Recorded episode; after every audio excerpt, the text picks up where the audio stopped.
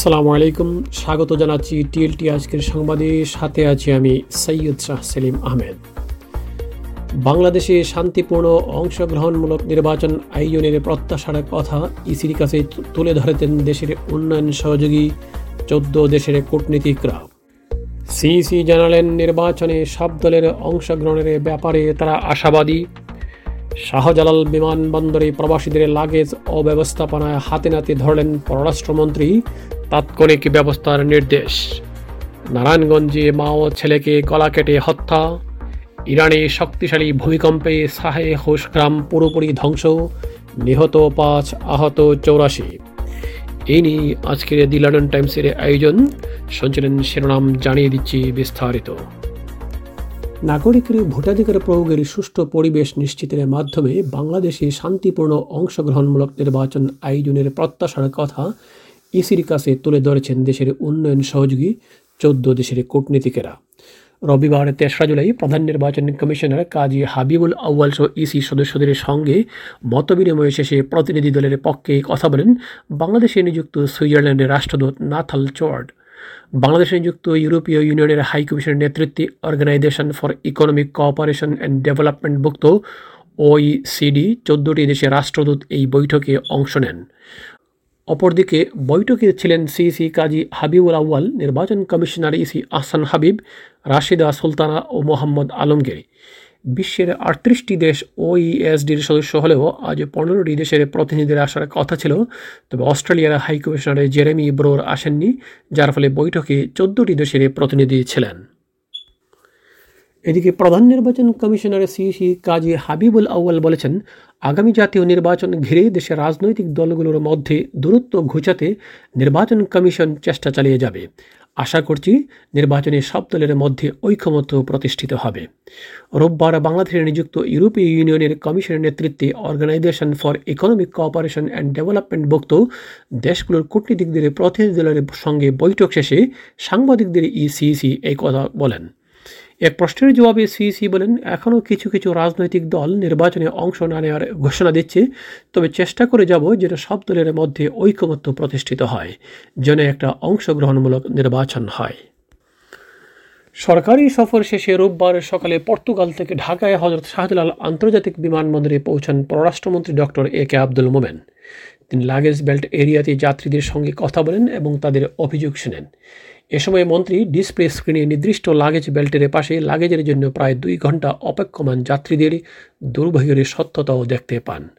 পররাষ্ট্রমন্ত্রী তাৎক্ষণিক সংশ্লিষ্ট কর্তৃপক্ষের সঙ্গে কথা বলেন এবং যাত্রীদের দুর্ভোগ কমাতে প্রয়োজনীয় ব্যবস্থা নেওয়ার আহ্বান জানান।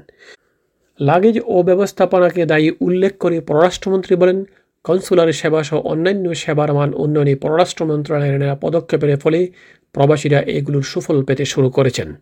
তবে একই সাথে বিমানবন্দরে প্রবাসীদের দুর্ভোগ কমাতেও কার্যকরী পদক্ষেপ নিতে হবে। উপস্থিত যাত্রীদের আশ্বস্ত করে পররাষ্ট্রমন্ত্রী বলেন, যাত্রীদের দুর্ভোগের কথা বিমানবন্দর কর্তৃপক্ষকে জানানো হয়েছে এবং আশা করি সংশ্লিষ্ট কর্তৃপক্ষ অচিরেই পদক্ষেপ নেবেন। প্রণোদনা বাড়ানো সহ নানা সুযোগ সুবিধা দেওয়ার পরও কমেছে রেমিটেন্স প্রবাহ। সদ্য বিদায়ী দুই হাজার একুশ বাইশ অর্থ বছরে প্রবাসী বাংলাদেশিরা ব্যাংকিং চ্যানেলের মাধ্যমে দুই হাজার একশো তিন কোটি সতেরো লাখ মার্কিন ডলারের রেমিটেন্স দেশে পাঠিয়েছেন, যা আগের অর্থ বছরের চেয়েও পনেরো দশমিক এগারো শতাংশ কম। দুই হাজার বিশ একুশ অর্থ বছরে দুই হাজার চারশো সাতাত্তর কোটি সাতাত্তর লাখ ডলারের রেমিটেন্স পাঠিয়েছিলেন প্রবাসীরা। রোববার তেসরা জুলাই কেন্দ্রীয় ব্যাংকের প্রকাশিত হালনাগাদ প্রতিবেদন থেকে এইসব তথ্য জানা গেছে। ঈদের আগের পরে সাত দিন এক জেলার মোটরসাইকেল অন্য জেলায় চলাচল বন্ধ থাকবে বলে সিদ্ধান্ত নিয়েছে সরকার। রবিবার তেসরা জুলাই সচিবালয়ে সড়ক পরিবহন মন্ত্রণালয়ে অনুষ্ঠিত এক জরুরি সভায় সরকার এমন সিদ্ধান্ত নিয়েছে।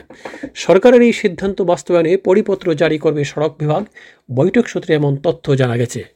বৈঠক শেষে সড়ক পরিবহন সচিব A B M Aminullah Nuri জানিয়েছেন, যৌক্তিক কারণ ছাড়া ঈদের আগের তিন দিন, ঈদের দিন এবং ঈদের পরে তিন দিন, এই সাত দিন এক জেলা থেকে আরেক জেলায় মোটরসাইকেলে চলাচল করা যাবে না। কক্সবাজার সদরের খরুশকুলো ইউনিয়ন আওয়ামী লীগের সম্মেলন থেকে ফেরার পথে ফায়সাল উদ্দিন নামের এক ছাত্রলীগ নেতাকে কুপিয়ে হত্যা করা হয়েছে। রবিবার তেসরা জুলাই সাড়ে ছয়টার পর খোরশকুল ইউনিয়নের ডেইলপাড়া এলাকায় এই ঘটনা ঘটে। লাশ উদ্ধার করে কক্সবাজারের সদর হাসপাতালের মর্গে রাখা হয়েছে বলে জানিয়েছেন কক্সবাজারের সদর থানার ওসি শেখ মুনিরুল গিয়াস। ফয়সাল খোরশকুলের দক্ষিণ ডেইলপাড়ার মৃত লাল মোহাম্মদের ছেলে, তিনি সদর উপজেলা ছাত্রলীগের যুগ্ম সাধারণ সম্পাদক ছিলেন। এদিকে নোয়াখালীর সুবর্ণচরে শেখ নাসিরুদ্দিন মাইজ ভান্ডারী নামে এক বৃদ্ধের পায়ুপথে টর্চ লাইট ঢুকিয়ে নির্যাতন করা হয়েছে। উপজেলার চরওয়াবদা ইউনিয়নের চেয়ারম্যান আব্দুল মান্নান ভুইয়ার ইন্দনে নয় নম্বর ওয়ার্ড যুবলীগের সভাপতি শাহনায়াদের নেতৃত্বে সন্ত্রাসীরা এমন পাশবিক নির্যাতন চালিয়েছে বলে অভিযোগ করেছে ভুক্তভোগীর পরিবার। গতকাল শনিবার দিবাগত রাত সাড়ে বারোটার দিকে ইউনিয়নের থানার হাট সংলগ্ন আমানতগঞ্জে এই ঘটনা ঘটে। নাসিরুদ্দিনের ছেলে এক ইউনিয়নের সাত নম্বর ওয়ার্ডের মেম্বার মোহাম্মদ রিপন জানান, শনিবার রাতে স্থানীয় থানার হাট বাজার থেকে বাড়ি ফিরছিলেন তার বাবা। পথে আমানতগঞ্জের দক্ষিণ পাশে জাহের মেম্বারের পুরাতন বাড়ি সংলগ্ন নয় নম্বর ওয়ার্ড যুবলীগের সভাপতি শাহনেওয়াদের নেতৃত্বে দুর্বৃত্তরা তার বাবার পথরোধ করেন। এ সময় দুর্বৃত্তরা তার বাবার মুখ বেঁধে পাশের জঙ্গলে নিয়ে তাকে মারধর করে এক পর্যায়ে তার বাবার পায়ুপথে একটি টর্চ লাইট ঢুকিয়ে দেয়। এতে তার বাবা জ্ঞান হারিয়ে ফেলেন, পরে দুর্বৃত্তরা তাকে ফেলে যায়, পরে আশেপাশের লোকজন তাকে উদ্ধার করে এবং রোববার ভোরে দুইশো পঞ্চাশ শয্যা নোয়াখালী জেনারেল হাসপাতালে ভর্তি করানো হয়। নারায়ণগঞ্জের আড়াই হাজারে রাজিয়া সুলতানা কাকলি নামে এক বিধবা নারী ও তার আট বছর বয়সের ছেলে তালহাকে গলা কেটে জবাই করে হত্যা করেছে দুর্বৃত্তরা। রবিবার তেসরা জুলাই সকালে উপজেলার ব্রাহ্মদী ইউনিয়নের গোবিন্দপুর এলাকায় নিজ ঘর থেকে মা ও ছেলের লাশ উদ্ধার করে থানা পুলিশ। আজ সকাল সাড়ে ছয়টার দিকে উপজেলার ব্রাহ্মণদী ইউনিয়নের উজান গোবিন্দি পশ্চিমপাড়া এলাকা থেকে লাশ দুটি উদ্ধার করা হয়। নিহত রাজিয়া উজান গোবিন্দি পশ্চিমপাড়া এলাকার মৃত আউয়াল নবীর স্ত্রী। আউ্য়াল নবী দুই বছর আগে মারা যান। এরপর থেকে স্বামী রেখে যাওয়া আদা পাকা বাড়িতে রাজিয়া তাঁর ছেলে তালহাকে নিয়ে বাস করতেন। যুদ্ধাপরাধের অভিযোগে আন্তর্জাতিক অপরাধ ট্রাইব্যুনালে মৃত্যুদণ্ড প্রাপ্ত পলাতক আসামি কেম আমিনুল হক ওরফে রজব আলীকে গ্রেপ্তার করেছে র্যাব। গতকাল শনিবার রাতে রাজধানীর কলাবাগান থেকে তাকে গ্রেপ্তার করা হয়। র্যাব জানায়, উনিশশো একাত্তর সালে মহান মুক্তিযুদ্ধের সময় হত্যা, গণহত্যা, অপহরণ, আটক, নির্যাতন লুটপাট সহ মানবতা বিরোধী অপরাধের অভিযোগে আমিনুল হকের বিরুদ্ধে দুই হাজার চোদ্দ সালের পাঁচই নভেম্বর আন্তর্জাতিক অপরাধ ট্রাইব্যুনালে সাতটি অভিযোগ করা হয়। দুই হাজার ষোলো সালের আঠারোই মে ট্রাইব্যুনাল তাঁর বিরুদ্ধে গ্রেপ্তারি পরোয়ানা জারি করে, মানবতা বিরোধী অপরাধে দুই হাজার আঠারো সালের পাঁচ নভেম্বর তাকে মৃত্যুদণ্ডের আদেশ দেন আদালত। আজ রোববার রাজধানীর কাউরান বাজারে র্যাবের মিডিয়া সেন্টার আয়োজিত সাংবাদিক সম্মেলনে সংস্থাটির আইন ও গোয়েন্দা শাখার পরিচালক কমান্ডার খন্দকার আল মঈন এসব তথ্য জানান। নজিরবিহীন অর্থনৈতিক সংকটের মুখোমুখি হওয়া শ্রীলঙ্কার হাতে আর মাত্র একদিনেরও কম সময়ের জ্বালানির মজুদ আছে। অর্থাৎ দেশটির কাছে যে জ্বালানির মজুদ রয়েছে, তা দিয়ে একদিনও চলা যাবে না। দেশটির অর্থনৈতিক সংকট গুরুতর আকার ধারণ করায় গণপরিবহন বন্ধ হয়ে গেছে। রোববার শ্রীলঙ্কার জ্বালানি মন্ত্রী কাঞ্চনা উইজে শেখারা এই তথ্য জানিয়েছেন।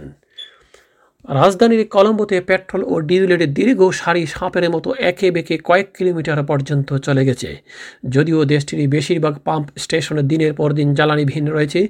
মন্ত্রী কাঞ্চনা উইজি শেখরা বলেছেন, দেশের প্রায় চার হাজার টন পেট্রোল মজুদ আছে, যা দেশের একদিনের চাহিদারও কম। পশ্চিম আফ্রিকার দেশ নাইজেরিয়ায় সশস্ত্র সন্ত্রাসীদের হামলায় দেশটির কমপক্ষে ত্রিশ সেনা সদস্য নিহত হয়েছেন। দেশটির নাইজার প্রদেশের শিরোড়া এলাকায় একটি খনিতে বন্দুকধারীদের হামলায় তারা প্রাণ হারান। তিনটি সূত্রের বরাদ দিয়ে রোববার তেসরা জুলাই এক প্রতিবেদনে রয়টার্স এই তথ্য জানিয়েছে।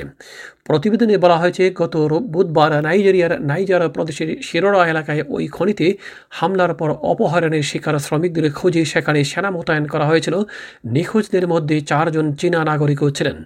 পরে সেখানেই সেনা সদস্যদের উপর হামলার ঘটনা ঘটে। ইরানের দক্ষিণে হরমোজগার প্রদেশের বেশ কয়েক দফায় ভূমিকম্পের আঘাতে অন্তত পাঁচজন নিহত হয়েছেন।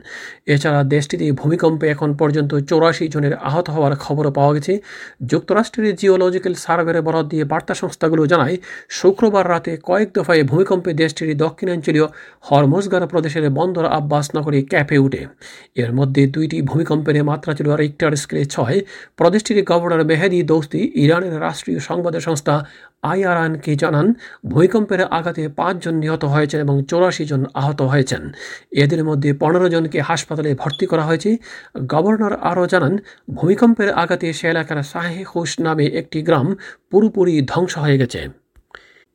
এই ছিল দি লন্ডন টাইমস থেকে আয়োজিত আজকের আয়োজন। আপনাদের মঙ্গল কামনায় আল্লাহ হাফেজ।